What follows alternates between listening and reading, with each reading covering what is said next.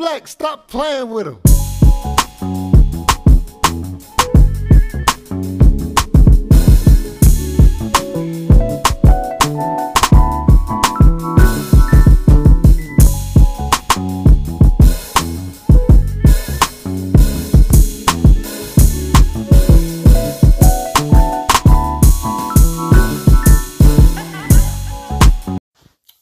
What's up? What's up, good people? SossTalk is here. SossTalk. It's got some boxing to talk about. For those who've been following my TikTok, where I've been putting out most of my content here as of late. For those that followed and hit the like button, the favorite button, the share button, the follow button, mainly, I appreciate it. And I hope that too closely my 1800 followers will you know want me to continue and hope y'all stay in tune and enjoy what i bring to the table. Today uh, in the boxing world we got some things to talk about. Now before i go any further there were some things that went on that i did not get to talk about with you guys. And uh you know with that being said, we're going to try to um, do a quick little summary of some of those things that has went on that you know I've talked about with with friends and, and things of that nature. Good good good people that I'd like to talk boxing with. MMA talks here and there. You know things is you know in the move. Um. With how everything can be in the future there's so much put together to make the sport of boxing into this tournament style era.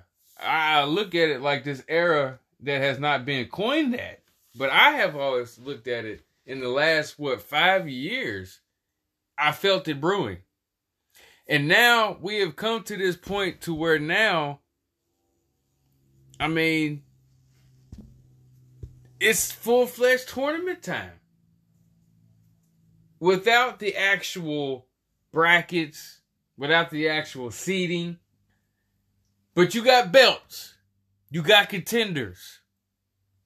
You have promotional companies Top Rank, Golden Boy, Matchroom Boxing, Frank Warren, DiBella, Mayweather, PBC. I can go on and on. These teams have fighters in their umbrella, under their umbrella. Whether they're going to fight each other or cross promotion. Whoever has these belts, there's always going to be two to four guys ready to rock and roll, gunning for those belts. Now, through my time as a teenager moving up to a young adult,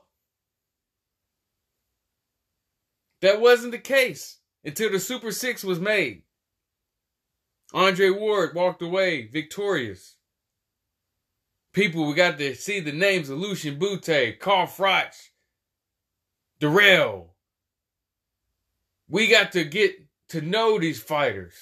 So, with that being said, Kessler, guys like that, I think it moved in silence because there's never been no tournament after the Super Six. The Super Six will go down in history as that. The Super Six. Andre Ward is the champion of that. He goes down the Hall of Fame. That could be something that could be said. This man is a Hall of Famer. Also, the winner of the Super Six with great competition, great talent. He can say that. So, with that being said, all I'm saying is, is look at these silent tournaments going on in lightweight division. Look at the silent tournament that's going on at 154. Look at it, what's going on at 160, 165, 168. Because all three of those weight classes I just named well, really four, 154, 160, 165, 168, all are in the same vicinity wanting to fight each other. Can't get no better than that. And that you know, that's that's my that's my that that that, that you can't get no better than that. Who I sound like. but what I'm saying is though, look at this. I'm gonna bring some names in and just keep listening. Lightweight division. Shakur Stevenson, Isaac Cruz, Tank Davis, Frank Martin. Now we got Del Santos.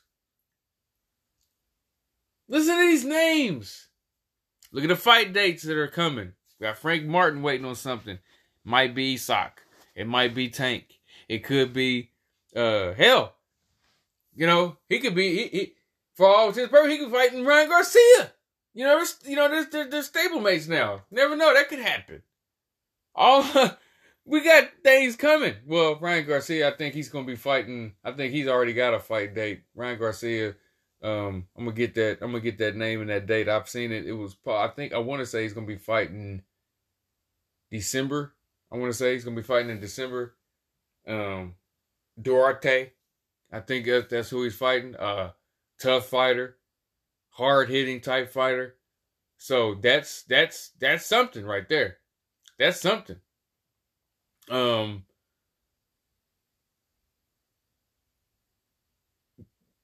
Shakur Stevenson fighting Dos Santos, another hard hitter. So I mean, there's fights in places where guys are like, "Hey, I don't want no bullshit." So silent tournaments. Devin Haney, 140, going to be fighting Regis Prograis. We got to see what Josh Taylor going to be doing. Is he going to get a rematch against Teofimo? Is Teofimo re- retirement, golf, you know, doing all that stuff, is trying to run away from a rematch, or he's trying to make the rematch worth $100 million? He's wanting the money. He's tired of fighting and, and getting these high accolades. He's feeling like he's a Hall of Famer now without the money with it. So here you have somebody saying, like, hey, man, it's really time for me to get my dough. I want my money. So that's what he wants. I mean, that's that's that's what he's after. Other people coming in 140, you know, coming up, they, their names are going to have to build the cachet and stuff. Mario Barrios moves to 147. We've seen what he did over the weekend, beating you guys. So he's out of that fray. Okay. Um, at 150, 147. Like I said, you got Jaron Boots Ennis. It's willing to take on anybody. Hell, he's willing to take on Terrence Crawford. He'll probably fight Errol Spence tomorrow. There's names at 147. You you have Barrios now. He's a he's a champion. You got Ennis. You got Spence, who's supposed to be moving up. We don't know the rematch, whatever. We don't know what Terrence Crawford is going to be doing. But there's other guys in that division, ready to rock and roll. 154 is looking real damn good. You got Danny Garcia, you got Tim Tszyu, you got Jermell Charlo coming back down after losing to Canelo. You got Errol Spence supposed, supposedly moving up. Who knows if Terrence Crawford's going to do that? I just mentioned them at 147. You you still have you know the guy who who uh, Garcia who beat uh uh Ren, Ren, Ren, I cannot say his last name right now. I got to have it right in front of me the guy who beat Jarrett Hurd, who fought over the weekend and fought Garcia, and Garcia is an up and coming a monster, gets that dub. So 154 is looking pretty good. You got Jaime Munguia floating around 160, 165. So like it's it's all coming together with these names that I'm calling out. Now Jermall Charlo has now got a fight date with Jose Benavidez on the undercard of Demetrius Boo Boo Andrade family getting a big chance Family, you know, he was supposed to fight Jermall Charlo years ago. It never happened. He was supposed to fight Billy Joe Saunders years ago, and it never happened. He was supposed to fight uh, Triple G. Never happened. Signed up with Matchroom Boxing. He was supposed to fight. Uh, he, he was supposed to fight Jose Benavidez. He was supposed to fight Jermell Charlo. He was going to be fighting uh, Jermall Charlo again. They fought on. They, they talked on Facetime, and nothing ever happened. And then all of a sudden, we get this November 25th date. Demetrius Boo Boo Andrade going against David Benavidez, the Mexican monster is what people have been calling him. November 25th, the undercard, Jermall Charlo going up against the brother of David Benavidez and Jose Benavidez, the guy that was on the movie Creed 3. Um, okay, let's process this real quick. Let's break this down. I, I gave you the divisions. We're breaking it up. Not, uh, not to mention, we got the heavyweight tournament. Pretty much Tyson Fury, Usyk, Wilder, Joshua. It's still live. We can get Wilder, Joshua in the ring. And then get Usyk and Fury after Fury does what he can do to Ngannou, what he wants. Ngannou's looking terrible, and and, and, and these training videos, Mike Tyson ain't even in them no more. He's like, oh shit, I gotta get out of here. I'm getting the fuck out of here. I'm gonna go smoke some weed. That is what he feels like because it ain't looking good in there. It ain't looking good at all. I'm telling you, it ain't looking good. He is looking real bad in that ring, and I'm not saying like bad, trying to be mean. Like I, I respect Francis Ngannou. I respect the the, the the the challenge that he's trying to do. But man, I'm trying to tell you, he's not looking ready at all. He is looking like he's going to get battered and bruised, like uh, Jim Carrey said on um, Cable Guy. You have so many fighters that Tyson Fury feels that is that challenge for him, and he's beat one three times. So, well, yeah, I mean, the first fight's a draw, but we we feel who kind of won um that first fight, even though Wilder did win with the knockdown that Fury was on the ground for 14 goddamn minutes. But after seeing Joshua lose twice to the same guy and then to Ruiz, it's almost kind of like is Joshua really the guy to fight? You know what I'm saying? Like, is it really worth to fight this guy? Like, we don't know. Like, this we we don't know. Let's be let's be frank here. We don't know. Is he the guy worth fighting? Or is it uh uh uh you know, he's hoping that it's like he was like, damn, I wanted the boys to win that one fight against you know, Zane, who could be it. You know, uh, um, let me get his name right. I'm actually am going to get his name right. Uh, he beat a very, very, very, very up and coming dangerous prospect. Somebody I look at as possibly being somebody like a, a, a new up and coming knockout artist or somebody could be tough in the heavyweight division. And Daniel Dubois. And I'm gonna tell you. I'm gonna tell you something. The heavyweight division is one is is is one of those things, man. I'm gonna, I'm gonna get his name and then we're gonna talk. Let me get, stay with me, stay with me, stay with me. We got Joe Joyce. Joe Joyce, we're gonna bring up that name as well.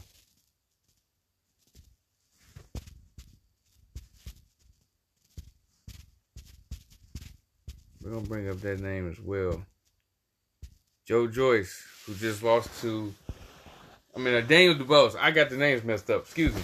Daniel Dubois, who lost to Alexander Usyk by KO, which people were sitting there saying Usyk wanting Fury too much, dealing with the war. Is he focused? You know, it's not Joshua. New new look, new face, whatever.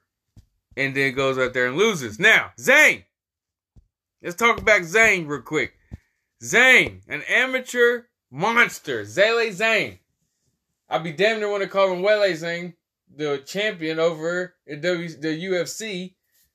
She's a woman. but let's talk about Zhilei Zhang. Got to get his name right real quick. Heavyweight division, new guy to look at, old as hell, but a new face that can say, hey, if you want to fight somebody tall, somebody that may have people looking to say Tyson Fury's in for it with this guy because Tyson Fury don't feel that way against Alexander Usyk. I do. I feel like Usyk has the boxing skill to make it interesting. We should see it. He's qualified. He done the necessary steps to get there. I just think if you take the necessary steps to get to the point to fight. You know what I'm saying? Like to fight. Like he could have went back to cruiserweight where he was undisputed champ, but no, he hasn't lost in the heavyweight division. He has not. Then you got somebody like Zhilei Zhang, who stayed an amateur, I felt, way too long. I mean, let's look at his amateur career, who it started in 2003. If I'm not mistaken.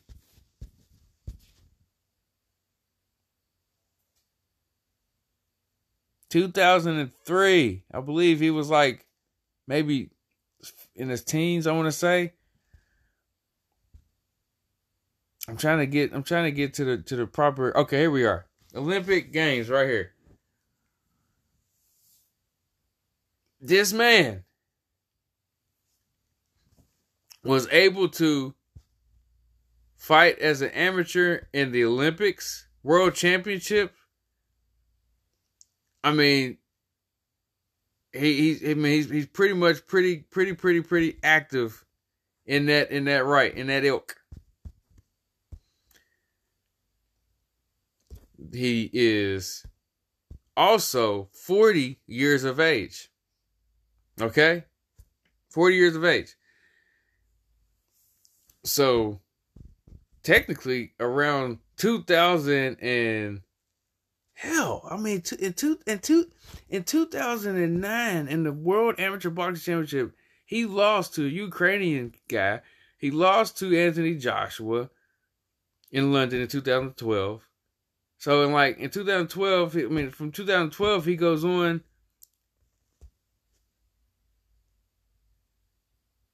and turned pro in 2014. He turned pro in 2014. He gets up to 20 and 0. Um this this guy is he's he's interesting to me because he looks like George Foreman. He looks like a Chinese George Foreman. And the one thing that I keep what I keep seeing from him is that he looks like George Foreman that came back when he was old. And he has the stance, the posture, He's got a he's got the jab and that strong right hand he throws and stuff. It's it's pretty magical. Okay, his first pro fight was in 2014. Here we are in 2013, and he's 21 and one. No, he's 20. Excuse me, he's 26. He's 26 and one with a draw. So he's not been a hell of an active fighter who has, you know, turned pro and just been a world beater because he's older. And now here he is in a position to where beating Joe Joyce twice, where people was like, ah, that was probably just admiration. You know, he's a tough fighter. He beats him again. This time even worse. Because it was a TKO last time. This time he just flat knocked him out. So now the Joe Joyce experiment, who I kept on saying David Bose, the Joe Joyce experiment, that's done. It's finished. It's finito. It's not the same. so there's a guy that Tyson Fury will probably look at after beating. I promise you, I guarantee he will mention this kid's name. He would not, man, oh man, he would not gas up Usyk, even though they got a potential fight date. Is what I'm hearing. There's supposed to be a fight date already made between Usyk and Fury, but Fury has been such a back and forth over this man. I'm not believing it till they have a press conference. Even though they, matter of fact, they had a press conference. I'm not believing it till they make him ring walk. Being being a dead ass. Because what I'm hearing, Fury Usyk have signed. Don't believe it. Because Fury beats Ngannou, he might come out there and say, hey, that, that big that big Dasa, that big that big Dasa who, who beat Joe Joyce, he will call him out. I have no doubt in my mind. He, he he's big, he's tall, he's strong. He's big, he's tall, he's strong. He's big, he's tall, he's strong. Okay.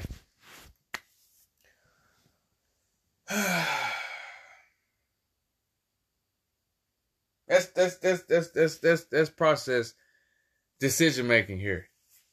Frank Martin, Shakur Stevenson, fight signed, talked about verbally, whatever changed up. Now Dos Santos, Frank Martin, looking for a fight. People call him a duck. Fury don't get that. He doesn't get called a duck for ducking uh, Usyk. Like you, you have to be that so much better to not be called a duck.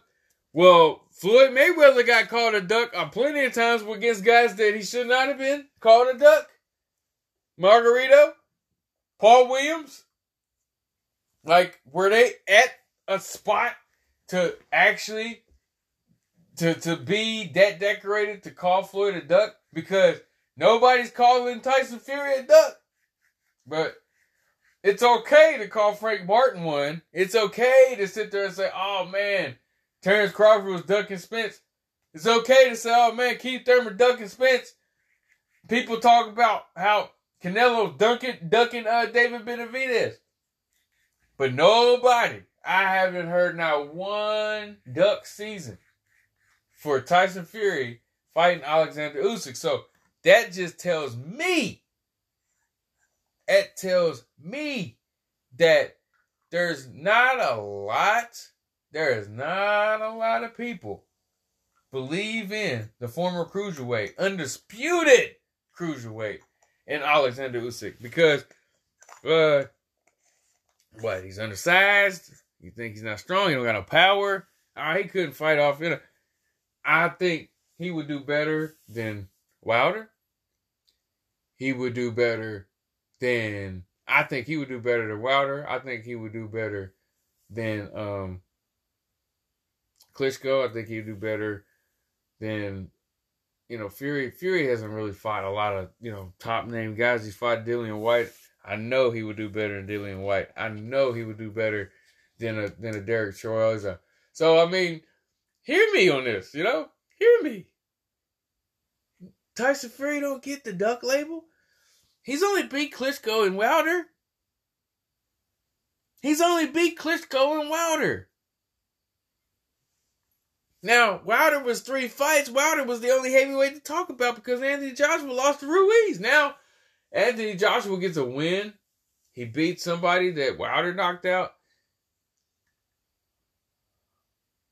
I seriously believe, I seriously believe oh, on. I, I mean, I seriously believe that Wilder and Joshua needs to fight fast.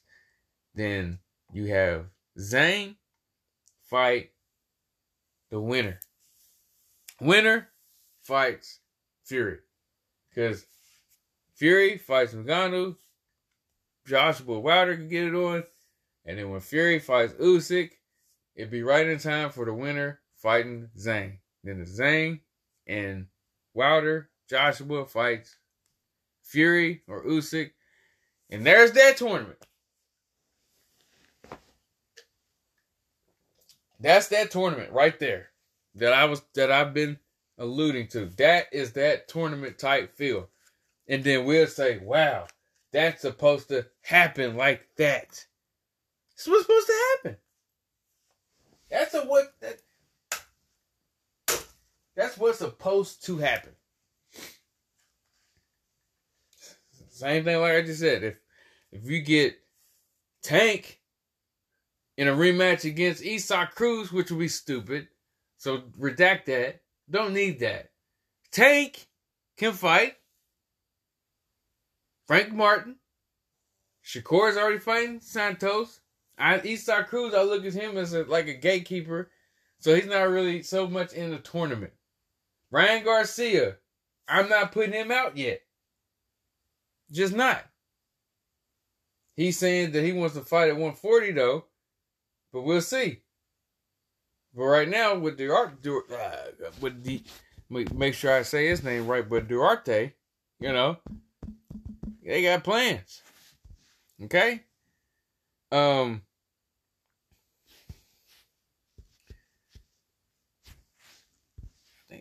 supposed to be. Uh, gonna, we're gonna touch up on that, but that tournament lies on Devin Haney sitting there saying that he's still wanting to be undisputed lightweight champ. So I guess he's saying if he loses to Regis Prograis, that's where he's to take his happy ass back down. But just like with Jermell Charlo, which they're not to hand the WBC over, they're to have a fight. Shakur, Santos are to be fighting for the vacant WBC lightweight belt. Whoever wins that, however go, however Bill Haney, I mean I said Bill Devin Haney goes against Prograis. If he stays up there, okay, he stays up there. Then you got Frank Martin. And you see how that tournament's shrinking because Lomachenko still might be in it, but he's lost. So people feel like he won that fight. So it kind of boosts him a little bit more. So he's in it. So he can fight a Frank Martin, a tank. So that creates that tournament to say, okay, got your losers bracket here and your winners bracket. So that's how that could go.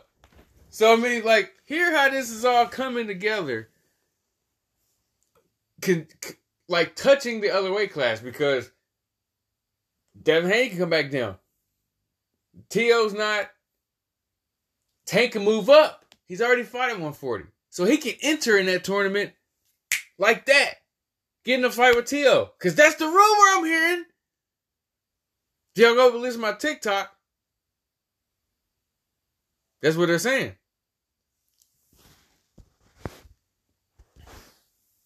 T.O., Tank, what weight class? Catch weight? Would it be 140? Will it be a draining clause? you know, all these things. Um trying to see what weight these two are going to be. Super lightweight. Super lightweight. So Duarte is going to be fighting at 140. So this is a 140 matchup. Okay. So here we are. 140. Ryan Garcia and, and Oscar Duarte. I like it. I like it a lot. So here's a guy who, you know, both of these guys were at, at a bantamweight at one point in their life, coming up lightweight, and now super lightweight. What I like to call junior middleweight, junior welterweight. You got that fight. So they're making their own, I guess, way into the 140 mix. One with their name, the other with their skill. Oscar Duarte has skill, and he has skill to be a pressure beast. Somebody that can, you know, make Ryan Garcia miss uh with coming I, look at not no defensive slick style, but he can make Ryan Garcia miss with those with those looping hooks and really make him pay. Is what I'm trying to say. He can he can make Ryan Garcia pay with counter shots very well. Garcia is going to have to learn and being with Derrick James and moving up to this weight class and fighting somebody tough. First off, is that we're not here for the kitty games no more. We're not going off of pure popularity. We don't care about that IG stuff and body challenges. It's time to fight. It's time to fight. It's time to be a real pro. And I think that is something that Ryan Garcia has been missing in his repertoire is him being a real pro. And it started to show against Tank because he knew he had to take that fight serious, knowing how Tank rose. But the one thing that whoever was on his uh, uh, on his, in his corner and stuff like that before leaving Canelo, because nobody in that Canelo camp was in that uh, in that uh, Tank Davis fight, is that you know at some point us as human beings we we we evolve and grow. This is a evolve and grow moment for Ryan Garcia not just because he's got Derrick James, but just because knowing that you took a loss that people are really not trying to hang you over. Yeah, you. They had the memes of the mole and the you know the the the the uh all that stuff. People looked at it like was you making excuses and stuff like that. But like I said, everybody can in that moment. Everybody lives in that moment. You know, laugh at videos, memes, and stuff like that. Give yourself a few weeks to a month or stuff like that. And just if you are really a, a, a person that loves the sport of boxing can come back and and get some get some shine on. I mean, that could be your future, right? So good luck to you, Oscar Duarte, in, December. The end of the year boxing matches is getting lit, and you know we got. I'm hearing rumors that on the on the Devin Haney fight against Regis Prograis, I'm hearing. Um, the, I mean, I, I just what I'm hearing.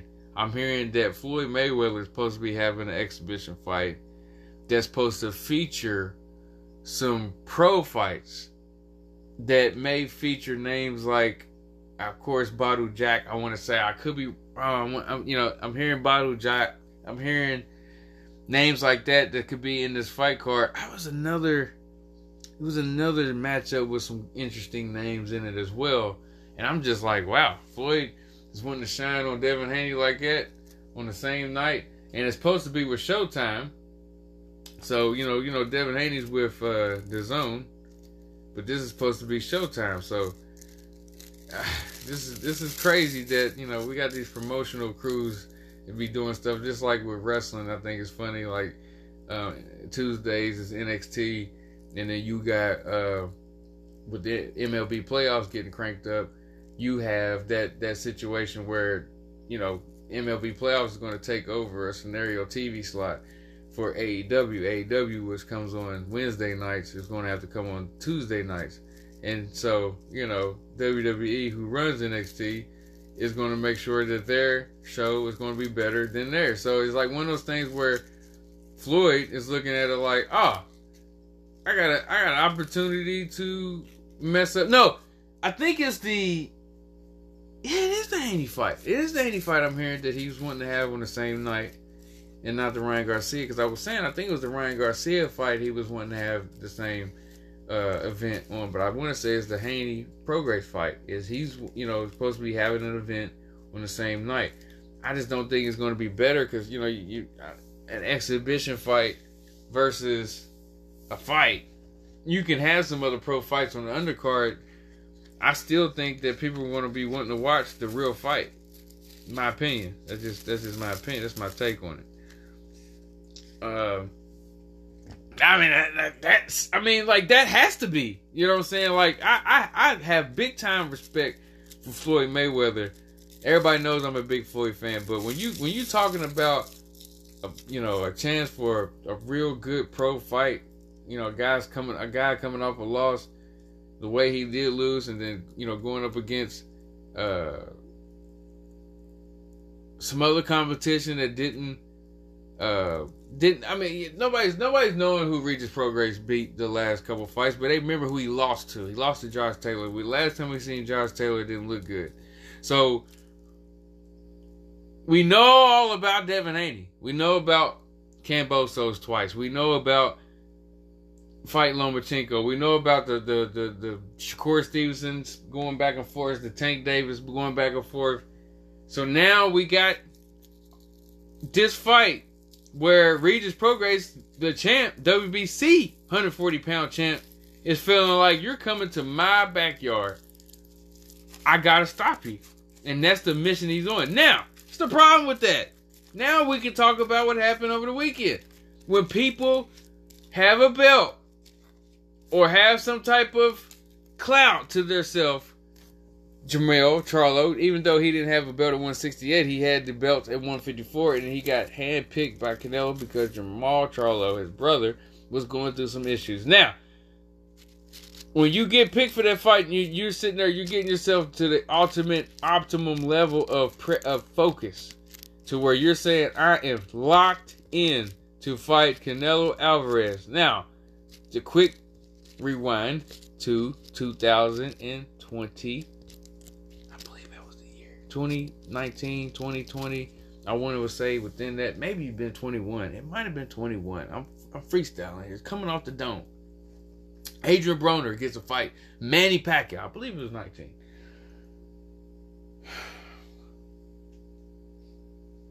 I'm doing this for the H O O D. That's what he said. I'm doing it for the hood, man. I'm doing it for the hood. How ah, you know I beat that boy? You know I beat that boy. Everybody knows what happened in that fight. Everybody knows what happened in that fight. Make you even more kind of kind of crazy is that Jermell Charlo, Jermell, not Jamal, Jermell was a person that just can't stand Adrian Broner. He can't stand Adrian Broner. I mean, they have almost came to blows so many times. Not even the same weight class. They have almost gotten to a fight every time they ran into each other because of the pure dislike that that man has for him. So, that being said,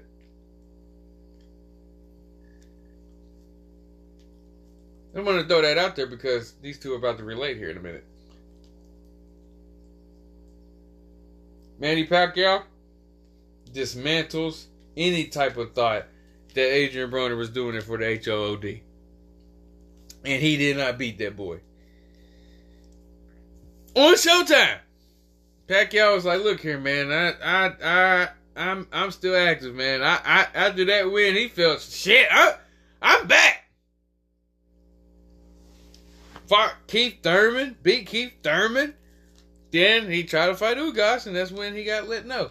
And Ugas ain't even nobody to be like, you know, it's just Ugas knew. Damn, this is my opportunity. I can finally beat somebody, you know? Because you're not winning again after that. I promise you. I promise. That man didn't win a fight after Pacquiao. It was like a Pacquiao curse. Because it was like Horn. Horn beat Pacquiao, and what Horn. You beat Pacquiao, bad things going to happen to you because Pacquiao's searching for a bum to beat. And he picked the wrong bum. Ugas wrong type of bum to pick. He knew how to beat him. Couldn't beat anybody else, but he knew how to beat. He knew how to be beaten uh, uh, by everybody else, but he knew how to beat Pacquiao. So J- Jermell Charlo, this is the only difference. This is the only difference. Not the same thing. I'm not saying the whole entire entirety is the same thing. Is that Jermell Charlo understood that he was going up 154, 160, 165, 168. He was skipping those weight classes to get to 168 to fight Canelo Alvarez. Cinnamon, okay? Saul. Same size. Or should I say same height. Same reach as Dmitry Bivol, Jermell Charlo. Went in that ring against Canelo Alvarez and did nothing. He did nothing. Did nothing. To land a left hook, some jabs here and there. I think he landed like a right hook within like the fifth round, sixth round, something like that. And people want to say that Erickson Lubin just flat out lost, which I was listening to commentary a little bit more than because I was pulling for Erickson Lubin, so I'll being the guy that's like, well, he is doing this, well, he he is doing that, he's jabbing, but uh, why is he on the ropes? Boxing is so weird scoring fights, man. It is so weird scoring fights. You have no idea how hard it is for three judges to, in the heat of the moment, score a round because these rounds now are so like it's not saying boxing has changed or it has evolved. I mean, there's things that's in place that just didn't happen back in the Ali times or the Four Kings era. You know, Roy Jones, Oscar. You know, but I will say in today's boxing that the onlookers or people that watch commentators and judges, you can see the difference between judges looking at the criteria of boxing more so than what the commentators or the crowd is looking at. And what I mean is, is that we are not fans that are looking at it as judges of the pure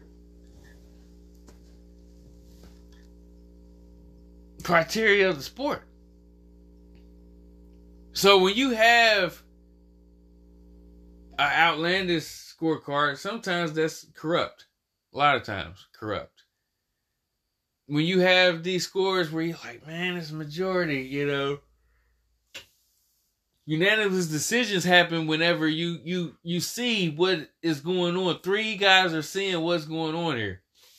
But when it's it's hell when three guys see what's going on and they got the same eye on it but they don't know because they're not sitting there saying, "Oh, yeah, that run, yeah, that run." They're putting down their scores and they're keeping it secret to the end of the fight. Steve Farhood is talking to commentators, doing the scorecard and getting the gist of what they're saying and what's saying around him. He's hearing the crowd and stuff. He's not a real judge. He can be lax with it.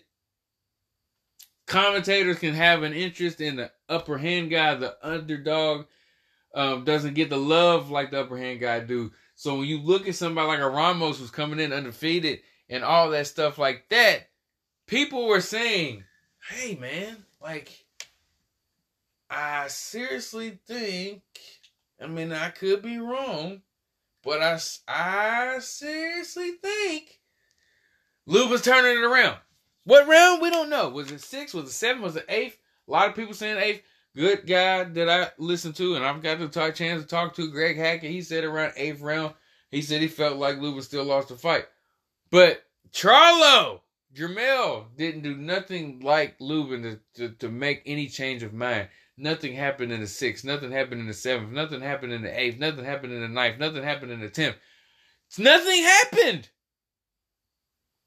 Nothing happened good enough for, you know, a, a, a glimmer or something. You know, it's just a left hook. So when people are saying that it was a complete robbery, a, cre- a complete catastrophe of how Lubin won that fight, man, just go look at the main event. And sometimes names does influence. Ramos was influencing the commentators because he was an up and coming guy. They were looking at the dollar signs and saying like, "Wow, if he keeps winning, hell, he can. He's in a good ballpark to fight Tim Tszyu." They was like, "Hey, if he wins this, we'll fight Tim Tszyu. He can fight." You know, they they already was knowing this. Now, body work is is great. Going to the body is great. People have to understand that that that that there's other things in boxing to do. And the one big thing not to do is let your foot off the gas. And that's what Ramos did. So from round one to five, I'd say Ramos was doing his damn thing. Round one was kind of trivial because you don't really know who won that round. So from two to five, it was Ramos. So from six to twelve, this is a whole nother fight, baby. It's a 12 round fight. People don't understand it's not a 10 round, it's not an 8 rounder. It's a 12 round fight. 12 round fight. Understand me now. Understand me. 12 rounds. So Ramos had the first half. Lubin took the second. What these three judges put together, one of them I have to say was way out there, like in that corrupt territory. The other two, very honest, close fights. Seeing Lubin win that fight, probably in the second half. There's two halves, baby, in basketball, football, even in soccer. There's two halves. You have to play to win the game. Who said that?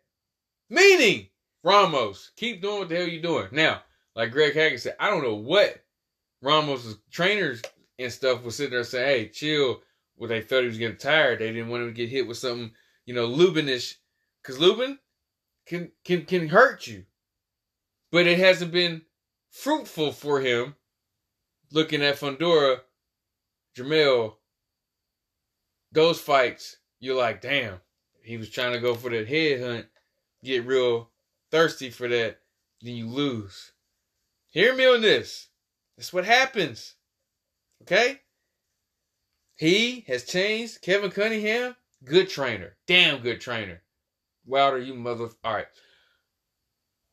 This man told him, don't stand in front of him, move around, keep your hands moving, jazz off the ropes. Combinations, moving, boxing, he wins the fight. People saying it's a controversy, robbery, but I'm gonna keep it real with you, man. Doc De La Hoya, Trinidad, Trinidad, tried to be the aggressor. He tried to be the guy that's going to keep coming after him. What happens?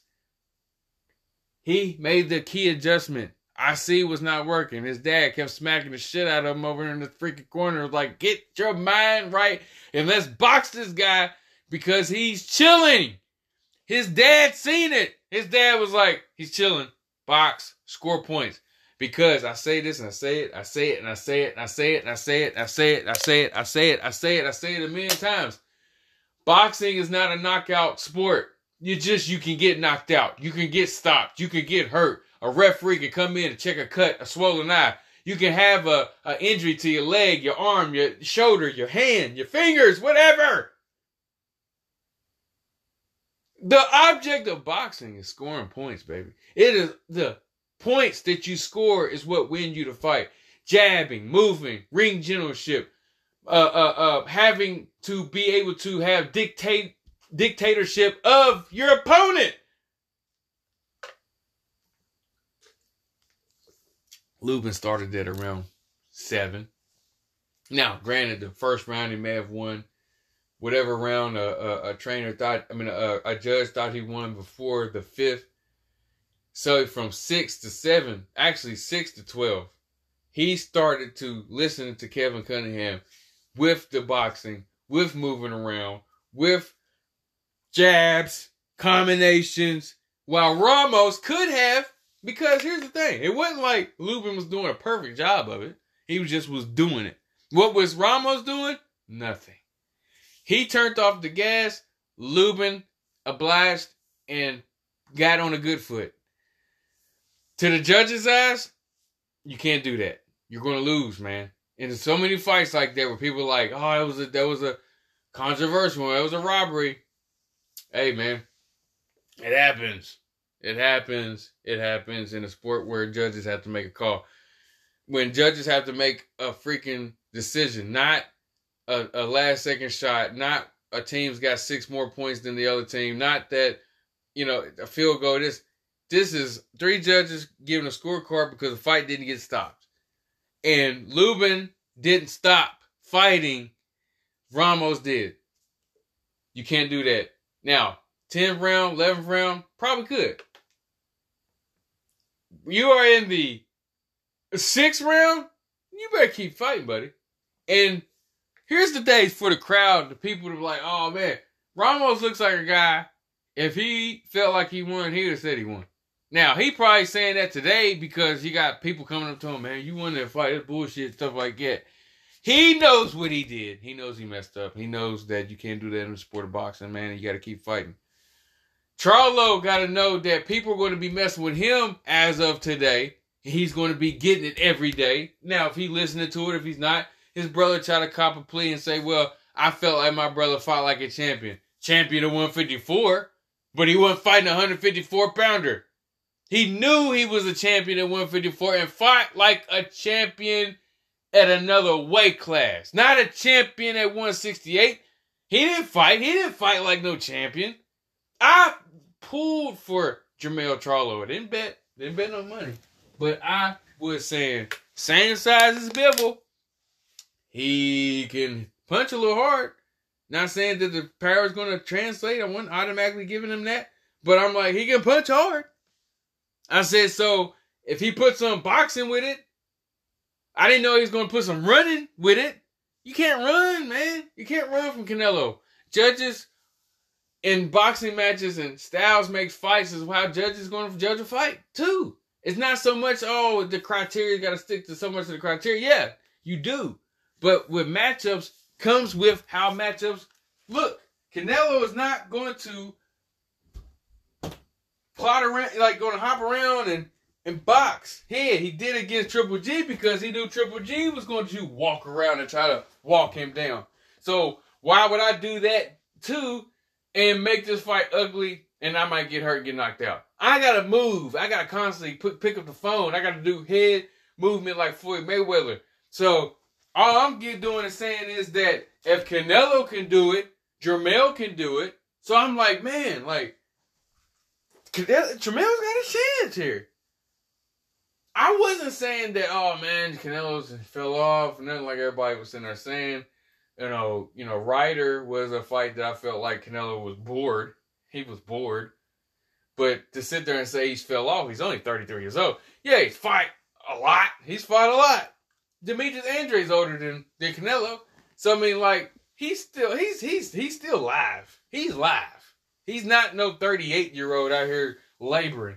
He's just been through injuries, knee, shoulder, uh, um, hands. You know, he's been through it, and being a champion about it, going out there and and not being 100% and picking up these checks and winning fights. Lou lost against Bivol, but he's still very good. Jermell Charlo could have showed that he was very good. He could have. We we as boxing purists seen that he left a lot in that ring, and he's not no bum. He looked like one, but he ain't one. But when you're making money that he was going to make, because we've seen where Canelo has made fifty million dollars, and I think he made fifty uh, on after Saturday night. So you got to understand, Jermell did very well in the pocket, very well, and that's that's. I mean, like you got to understand. I mean, sometimes guys are going to just go in the ring for that, and he knew that. Go back and watch the replays of how his face was squinting when the punches were coming in. Go back of the knockdown.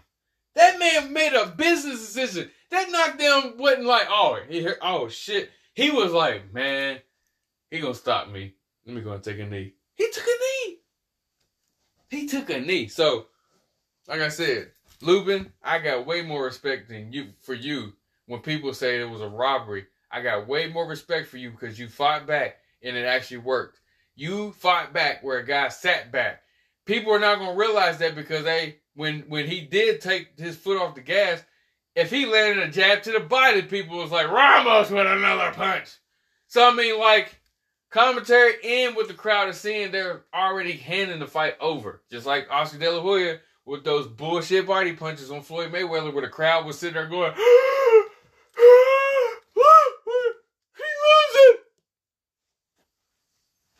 You know what I'm saying? You know what I'm saying?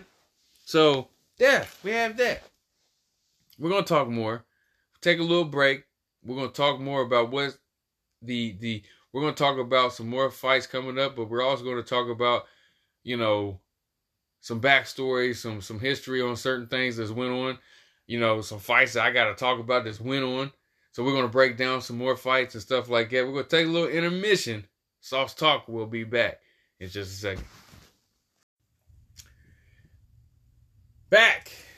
Talk about some more boxing. We were talking about the what I call the silent tournaments of the the divisions in boxing.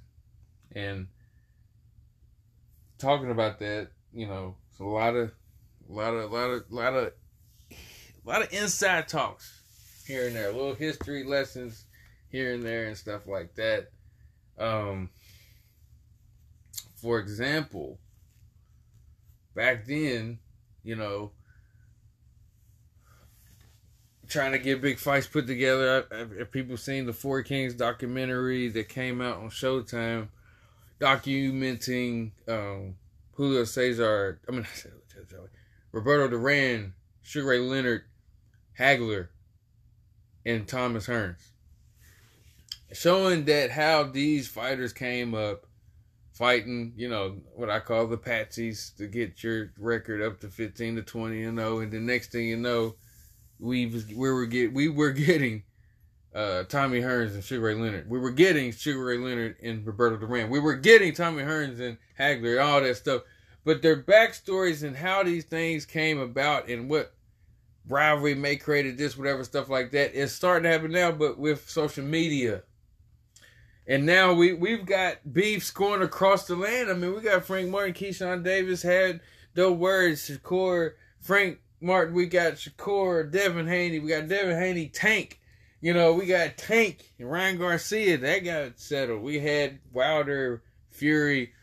You know, we've had Joshua Wilder. We've had, you know, the Charlos going at everybody. You know, so to see these fights come together, um, you know, at some point we are gonna sit back and be like, man, y'all when whenever the documentaries are being made, and they're going to be sitting there talking about, you know, the build up between, uh, uh, uh, I mean, shit, just just a hell, Teofimo and Lomachenko, that fight, the build up of that, and how that got the the two dads getting each other's faces and and you know, uh, Lomachenko family coming out of a shell talking shit You know, not coming out saying he already had the no Maschenko thing going and stuff like that. He had the panache, the, he had a swag about him.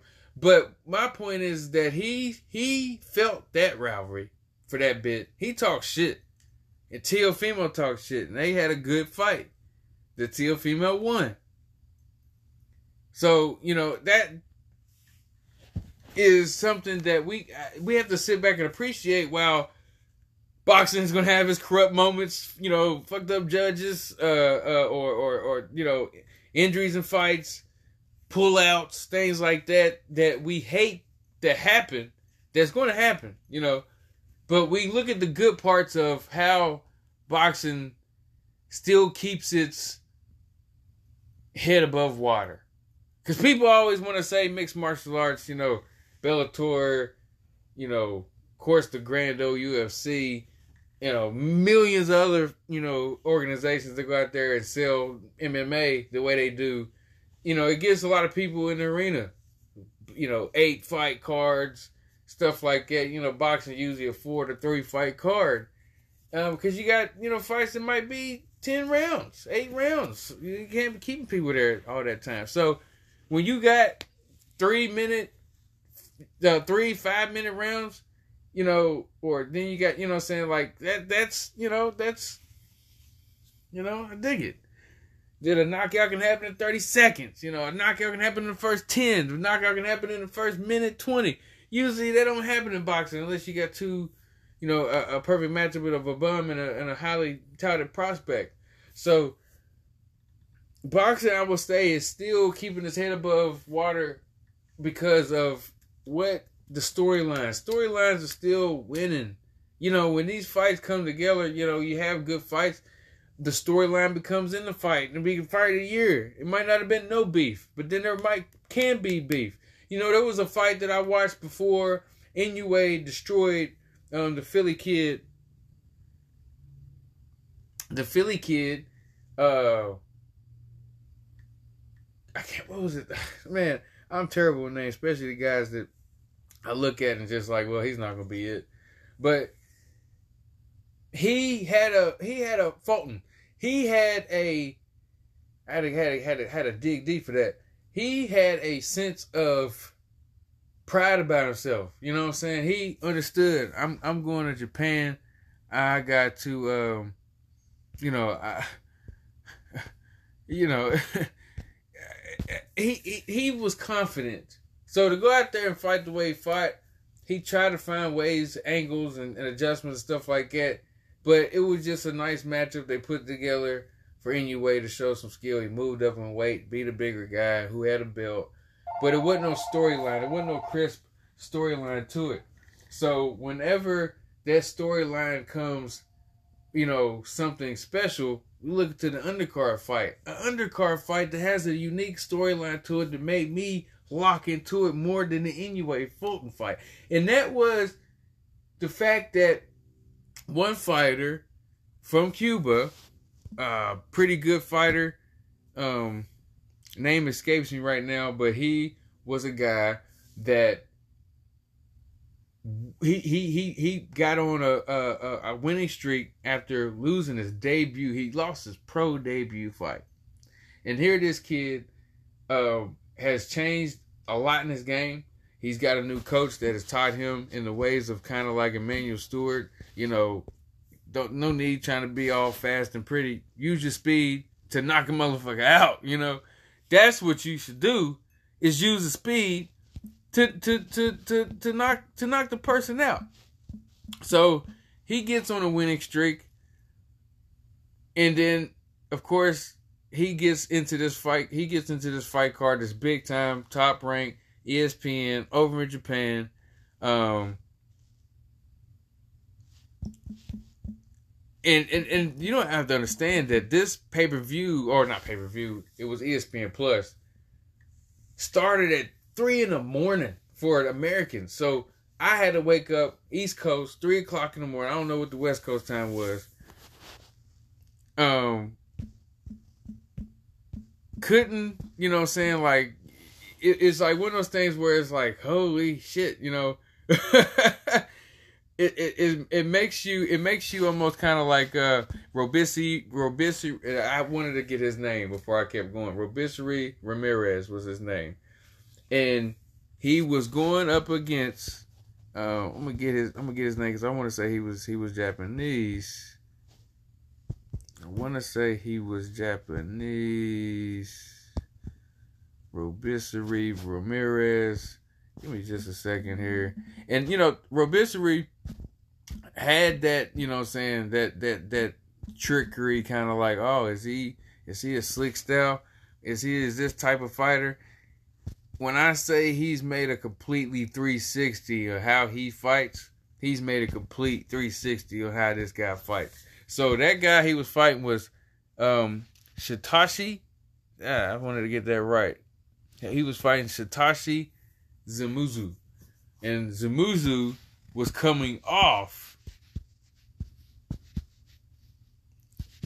three wins in a row, which one good win against Landy Chris Leon. Okay.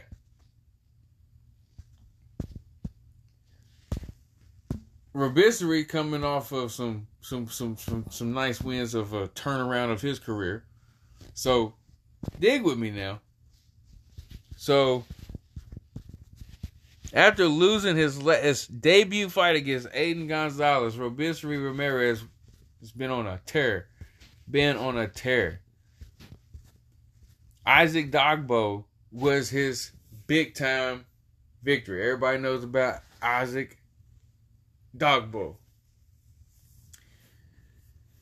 And when I'm sitting there talking about a quick little storyline, I didn't sit there and like, you know, watch the build up of this fight. I watched the build up of Inoue and this Fulton guy.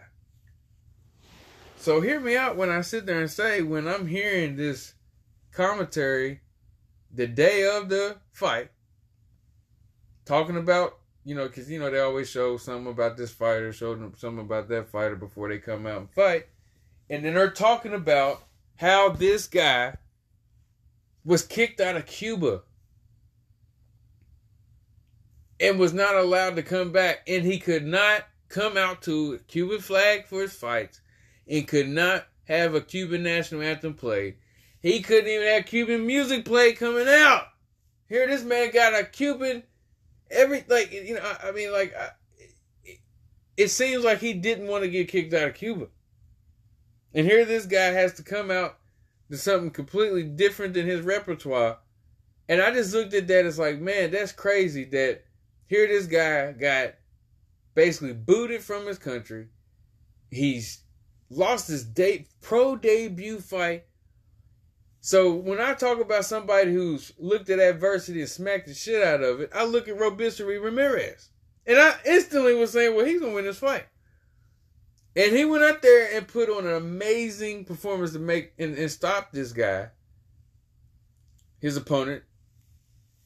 And not only he didn't he stopped him, but it just how it looked and how I'm going to now follow his career and see what else is going to be in store for Robeisy Ramirez because he's in a good weight class area to be talking about fighting maybe the likes of you know I'm saying like I, I see Leo Santa Cruz coming to fights. I don't know if he's done. I don't know if he's retired, but I would love to see that. Robinson Ramirez versus Leo Santa Cruz. You know, I would like to see those type of fights. You know, I would like to see him move up to maybe possibly a lightweight. He's a big featherweight. So he could possibly move up to 135 and take a gander and see if he wants to take a fight with maybe a Isaac Cruz, maybe a uh a Andy Cruz, maybe a Frank Martin. You feel what I'm saying? There's there's possibilities here. Andy Cruz, an up and coming pro who looked good in his pro debut out there in uh I want to say Chicago. I want to say fought or either the Chicago or, or Michigan. Looked very good. We talked about that on the Spence on the Spence episode, but I mean I'm just saying, man, boxing is with these with these little storylines like that. You know, when I hear something like um, the, the first time I saw Andre Ward the SOG and how that came about and him not losing as a as a uh, as a kid. Like the last time he lost was when he was a kid and stuff like that. It makes you be like, man, I'm gonna like Joe Burrow. You know, like not to move sports, but I'm just saying, I Joe Burrow is, is my favorite NFL football player, but just because his story. You know what I'm saying? Ohio State, you know, uh, Ohio kid wants to play at Ohio State. They dick him around. They want to go get all these scramblers. He says, all right, fuck it. I go to LSU where they run the ball all the time.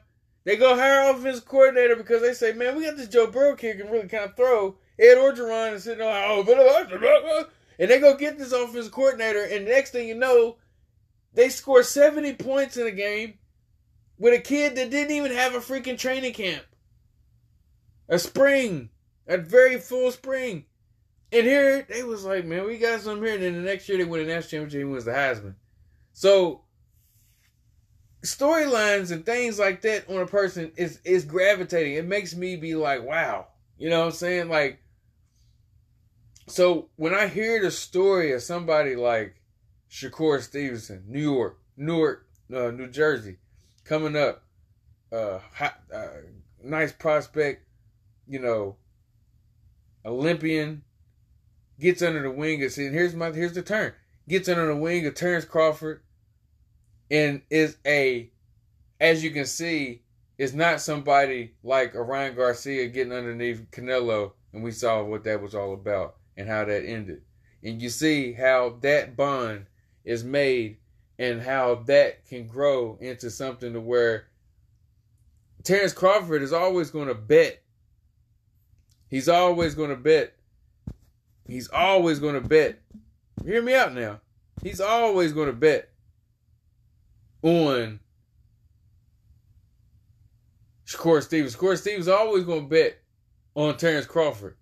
You don't understand how strong that makes a unit. That same thing with the Charlo brothers and Errol Spence. The difference is we see what Jermell Charlo storyline. What is his? What we see true intent. We see true true intent. Storyline is real quick. Jermell Charlo, Earl Spence, my guy, my guy. I'll never forget a video that was done back in like 2018, 2018, 2019. I'll never forget this, man. It's real shit. They did a video together and he was like, he was like, he was like, I'm the best. He's like, I'm the best southpaw. He's I'm the best southpaw in the world. And Jermell was like, he's like, I'm a southpaw. And he was like, he's like, you ain't better than me. And he was like, and and I and you know, people can joke around and stuff like that, but I just always looked at those videos of them two together because Jamal really wasn't in them like that. And you know, as you see, Jamal is kind of distant now. He's working with Roy Jones Jr. But when I looked at that, it's kind of like a distant thing where it's kind of like, whoa, like I see. Um. Uh. Uh. Uh. There's maybe a little bit of jealousy, not jealousy, hating, animosity something hidden behind there to where it'd be like if them two got into an argument, Jermell be the first one to say the most craziest thing or go at the, go at Earl's neck because he looks like a gentleman that is not a, a, a keep it 100 type person. I'm gonna continue. After he goes out there and does absolutely nothing against Canelo, he goes uh, before that happens. He's on a tour of interviews not sounding like the best of friends. Or or not say best of friends, he's not sounding like he's really totally backing up his boy Earl Spence with these interviews after Earl Spence lost to Terrence Crawford.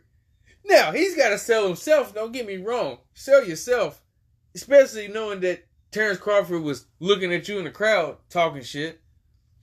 Knowing that weekend was so tumultuous. I mean, your brother had some shit going on with Caleb Plant, his woman, every goddamn thing. So, I mean, everything was going on and then when you get your chance to fight September 30th against Canelo, goes terribly wrong. Your brother taking pictures with Caleb Plant. That would have been crazy. Your brother taking pictures with the ops, what they were saying with with, uh, with Terrence Crawford. But you're steady taking shots at Errol Spence after the fight, post fight interview, not the one in the ring, but later on talking about I ain't I, I don't want to get tired like he did, but you ain't do shit. Earl Spence died, went on the shield because he was trying to do shit. I don't like that. And so what I mean by that is sometimes sometimes people can be a little wishy washy. Terrence Crawford and Shakur Stevens don't have that not one bit, not at all wishy washy. That is true to the guns right there. So when you see that, that is magical. So now we're supposed to expect that if Jermell and Terrence get in get into it, they would a fight day to Frank Martin and Shakur, they get into a fight day. I, I guarantee Jermell would sell Frank short if he went out there and got whooped. Guarantee it. Versus if Frank went out there and handled Shakur, Terrence wouldn't go out there. It wouldn't wouldn't wouldn't no interviews, nothing like that. Go at Shakur Stevens. The bond is something great, and that, that's always great in boxing, man. Like it's always great in boxing. It's it's wonderful. It's wonderful. Um, especially whenever you know that maybe that you could possibly get in there and, and, have a have a have a bout. You know what I'm saying? I don't look at uh, Morales and Barrera having any type of animosity. I bet they cool as hell. You know what I'm saying? Bet they cool as hell. So I mean, like you look at Sugar Ray Leonard, Tommy Hearns was cool before they even fought. Joe Frazier, Ali, before they even fought, got a got a good understanding. Now they were one of the best of friends, but those are great parts of the storyline of boxing, man. So that's what for if you are a casual fan, dive into that. You got social media now, you got things like that. You can dive into those things, get to know these guys, and knowing that yeah, they're stablemates or things under the same promotional umbrella.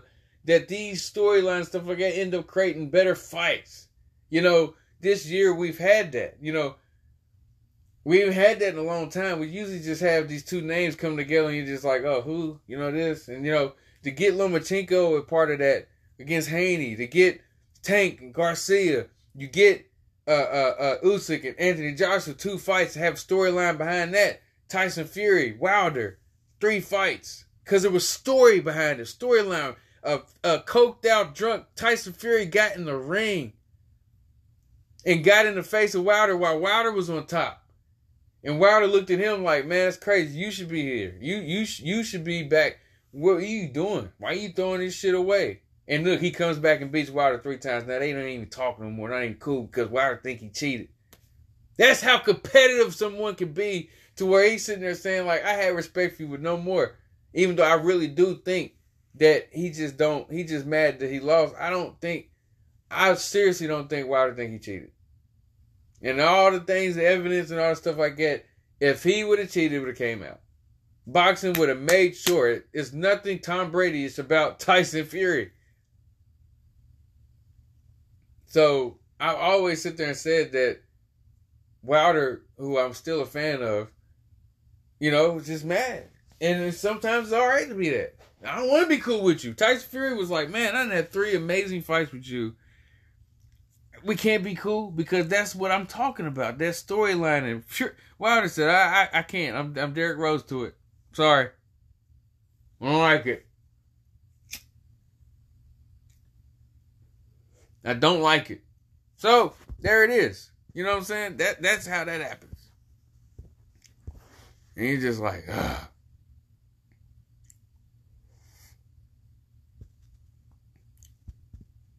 You know. I love boxing, man. You don't understand how much I love boxing because it's like the stuff like that, stuff like that, man, stuff like that. You look at Ryan Garcia and Oscar De La Hoya going at it legally, and then you know they they face to face at this fight and they got to hug and dap up.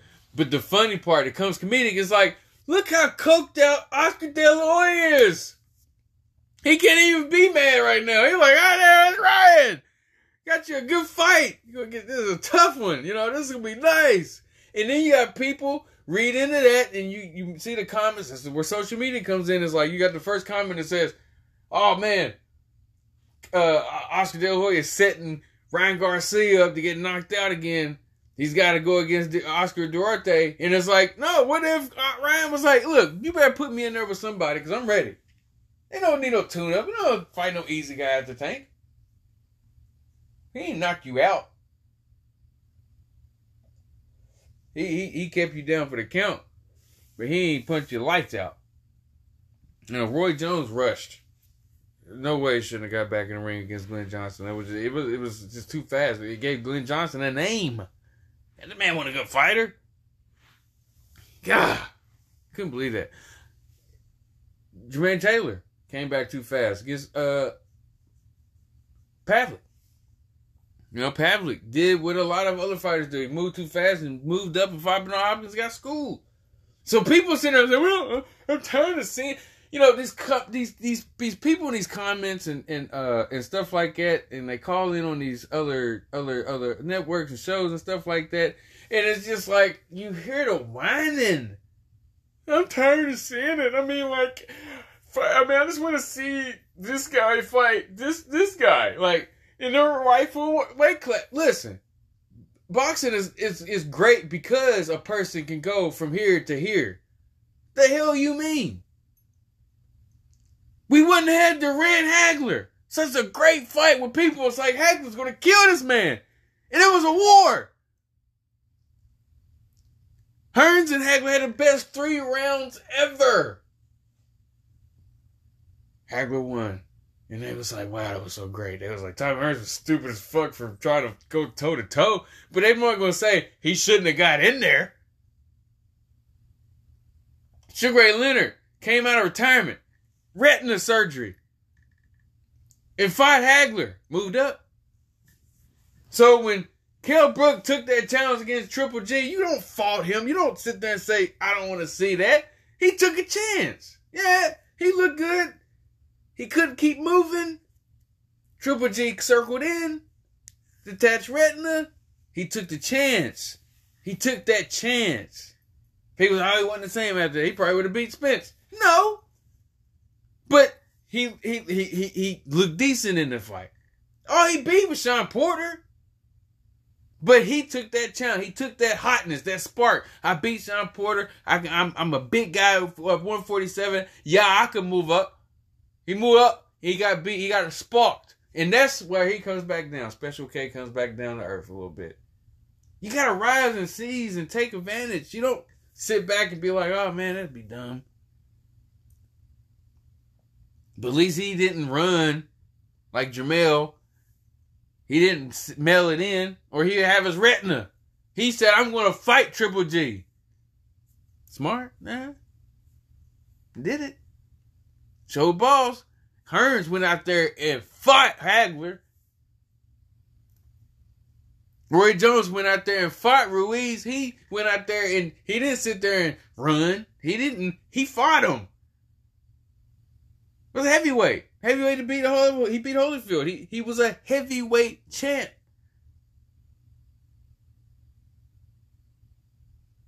So when people sit there and say, I don't want to see that. Yeah, I want to see it. I want to see if he can do it. Rigondeaux, Lomachenko, 122 to 126. 126 to 130. He said, why not? Fuck it.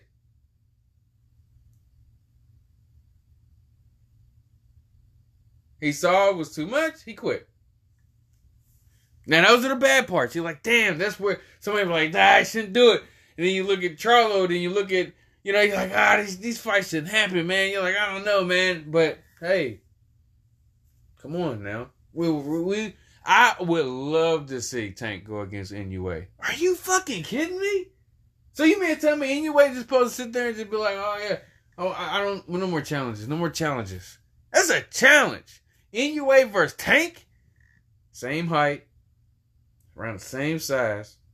It's just Tank's fighting in a higher weight class. So if Inoue can beat himself, win, win, win, win, win, win, win, all the way up to Tank to sit there to go from, hey, he can fight. He hey, he can fight to, hey, I want to fight him. Then do it. What do we mean that we don't want to see that no more? I don't get these these boxing fans today. I don't want to see that. I I just think well, I heard somebody sit there and say that uh talking about you put and, and uh, this was one of the craziest shit ever from what I heard talking about you put five pound bags on Terrence Crawford's legs and arms. That's twenty pounds. He's not gonna be able to like bro, like You you're you're skipping evolution. How you evolve. If Terrence Crawford goes from 147 to 154 to 154 to 160, he's probably going to fight maybe a fight, maybe a fight, maybe one good fight, maybe two before he fights Canelo. Canelo's 20, 30, 33. He's older than Canelo. So he can fight a, a fight at 160, a fight at 154, or a fight at 160, then get himself work out, get himself. It gradually, it's a gradual Jermell walked around it like that, wait, and got himself down and in shape. It wasn't like, oh man, I'm just too heavy, man. Like that man melted in. That's nothing about him being too small. He was bigger than Canelo. He didn't want the problems that Canelo can bring. He didn't want to fight it. You're not understanding me, man. That's why people say back in the 80s and 90s was better because, hey, we didn't have too many guys mailing it in like that. Let's be honest. It's going to be a fight. It's going to be a fight. Especially whenever the golden years of the heavyweight division, but really middleweight too. Motherfuckers was going to fight, man. And I don't got to sit there and name a bunch of matchup stuff like that. You know what I'm talking about. Even down to, I give one, Oscar De La Hoya, Ike Quartey. Man, look, I tell you this. I tell you this. Ike Quartey, and I ain't just saying this is a moment of saying like, oh, there's a weight move up and up. Ike Quartey didn't fight what for like twenty, like he didn't fight for a minute, dog. I'm talking about he had a good time off and was like, I'll fight Oscar De La Hoya. Fuck it, fuck it, and went to war because he didn't go out there in round three and say, hmm, Ah, damn it, man. I should have had tune up. I wasn't ready for this dude. Let me go ahead and just dance on around and get on up out of here, throw a couple punches up out of here. Because people would have been like, man, Ike Quartey definitely didn't seem like he wanted to be in there anymore. He fought. He ended up knocking De La Hoya down. Made it interesting. He lost, yes, but at least he can go with a sense of pride knowing that he fucking went in there and hung it all in there. Errol Spence against Crawford. Lamont Peterson against Spence. These guys could have quit. Lamont Peterson never quit. He was still throwing hard shots, still trying to be in there. Never quit. Even though he was getting pulverized. He never stopped. Sometimes you can see when somebody just definitely melted in Adrian Broner Pacquiao. Dead eye. You know, Keith Thurman against Pacquiao. He melted in. He saw, like, damn, I'm getting tired. I'm not all the way ready. I talked all that shit. I gotta chill. And his chill was like really like four rounds, and then he started fighting and he started looking good. It's too late. You let Pacquiao, an older person, have more cardio, have be more prepared, and beat you that fast early on to where you was like, oh shit. And then it took you a while to get yourself going. It was too late. It was like a drag race. It was laid on the tree. You was getting smoked. You try to come back, but it don't matter because he crossed the finish line first.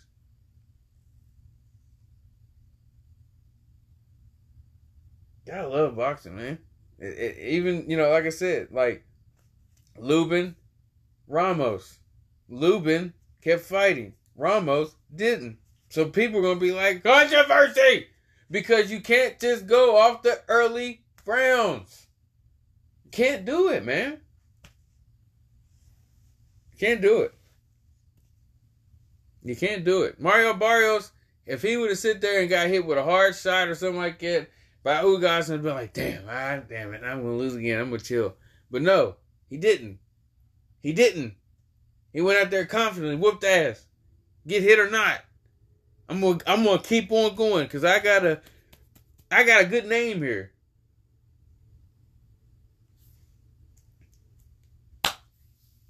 I love boxing, man. We got we got some damn good ones coming, man. We got some damn good ones. I announced them all. We ready for now Fury and, and Ngannou.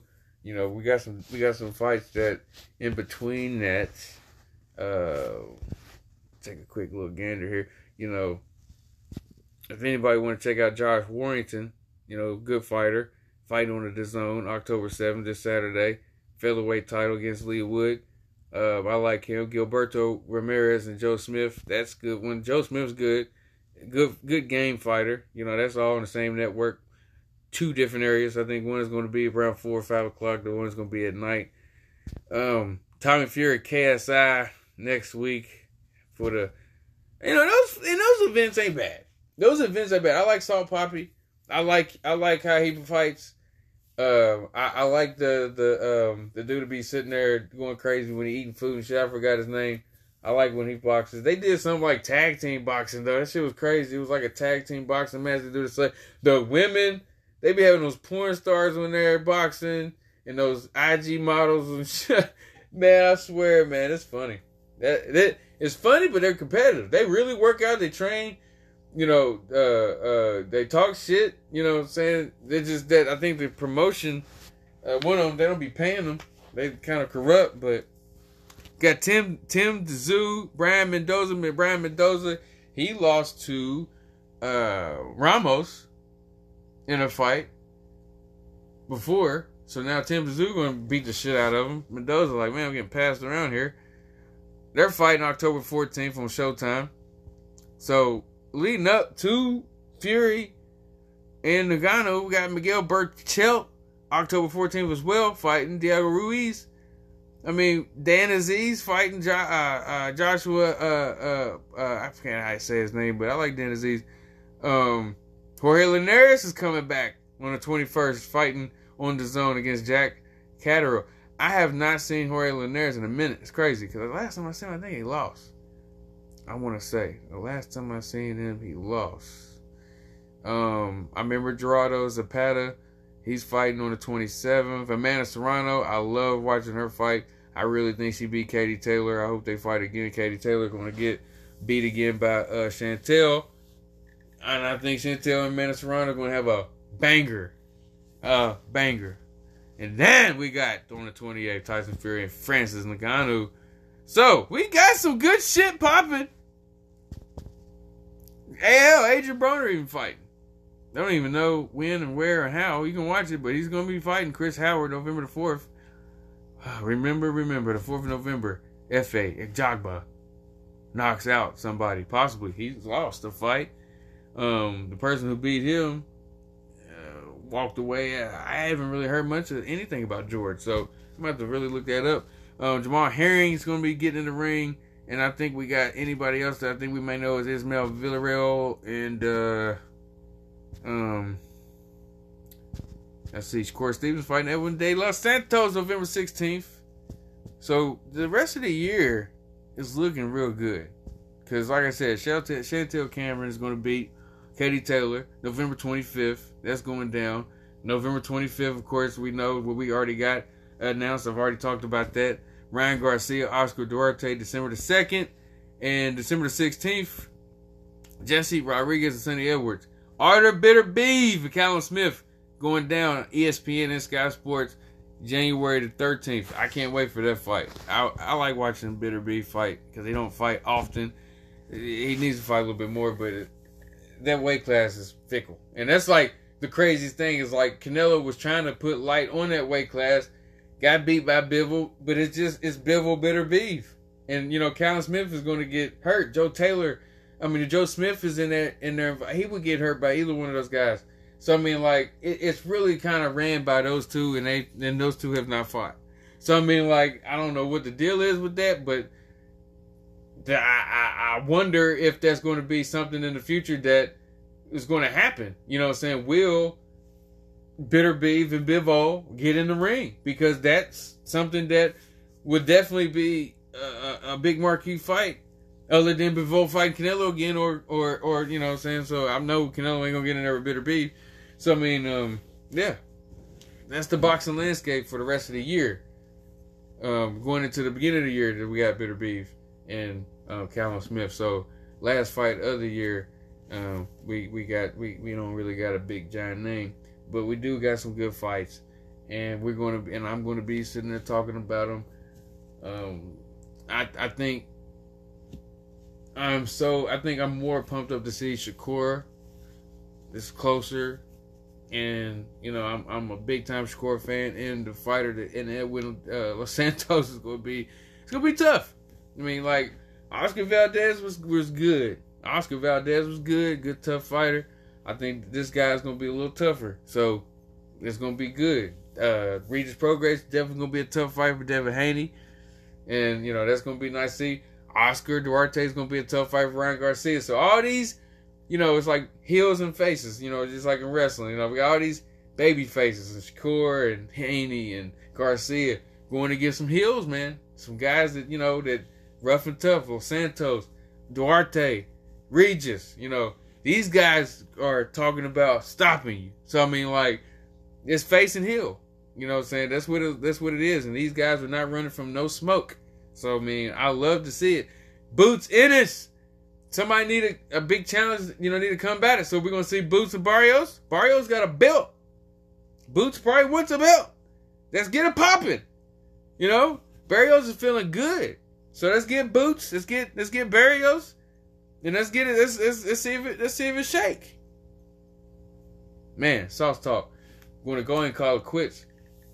Had a good conversation. Hope y'all enjoyed. Hope y'all enjoyed this episode. I'm telling you this. I'm telling you. If Errol Spence gets a rematch at 154, it's not going to change much. If he don't change himself. A weight is not going to make a difference. What you can watch on film can change a whole lot if you change it. So for the Errol Spence fans out there that think that 154 is going to be the all be all beating Terrence Crawford, he better be watching film and understanding that you're going to have to come up with some new shit. And Derrick James is not his fault. And this is my last thought, my final thought. I'm like Jerry Springer. Quit blaming Derrick James and calling him a shit trainer because he was telling Errol and he was telling Jermell right things over in that corner. They prepared nice to come in in great shape. They chiseled. They're not getting tired. I tell you this again. We cannot blame Derrick James for what happened to Errol Spence and what happened to Jermell Taylor, Jermell Charlo. Cannot do it. He's a good trainer. Sometimes the fighter gonna lose, especially in the big, big, big, big fights, and it happens. It was a it was a good close fight against Shawn Porter, Errol Spence. Good close fight. You know what I'm saying? Uh, uh, Jermell and Castano and, and Tony Harrison. So hear me, hear me. He's a damn good trainer, and he was damn worthy of Trainer of the Year. I'm glad he got it, and I'm glad that he is an upper echelon name of a trainer that people wants to go and move on and, and learn from him like a Ryan Garcia. So I'm just gonna say it again. He's a damn good trainer. We not need to blame him for what Jermell decided to go out there and not do, and that was F I G H T fight. Damn it, fight. So SossTalk is gonna leave on that note, and I hope y'all have a good evening. Take it easy.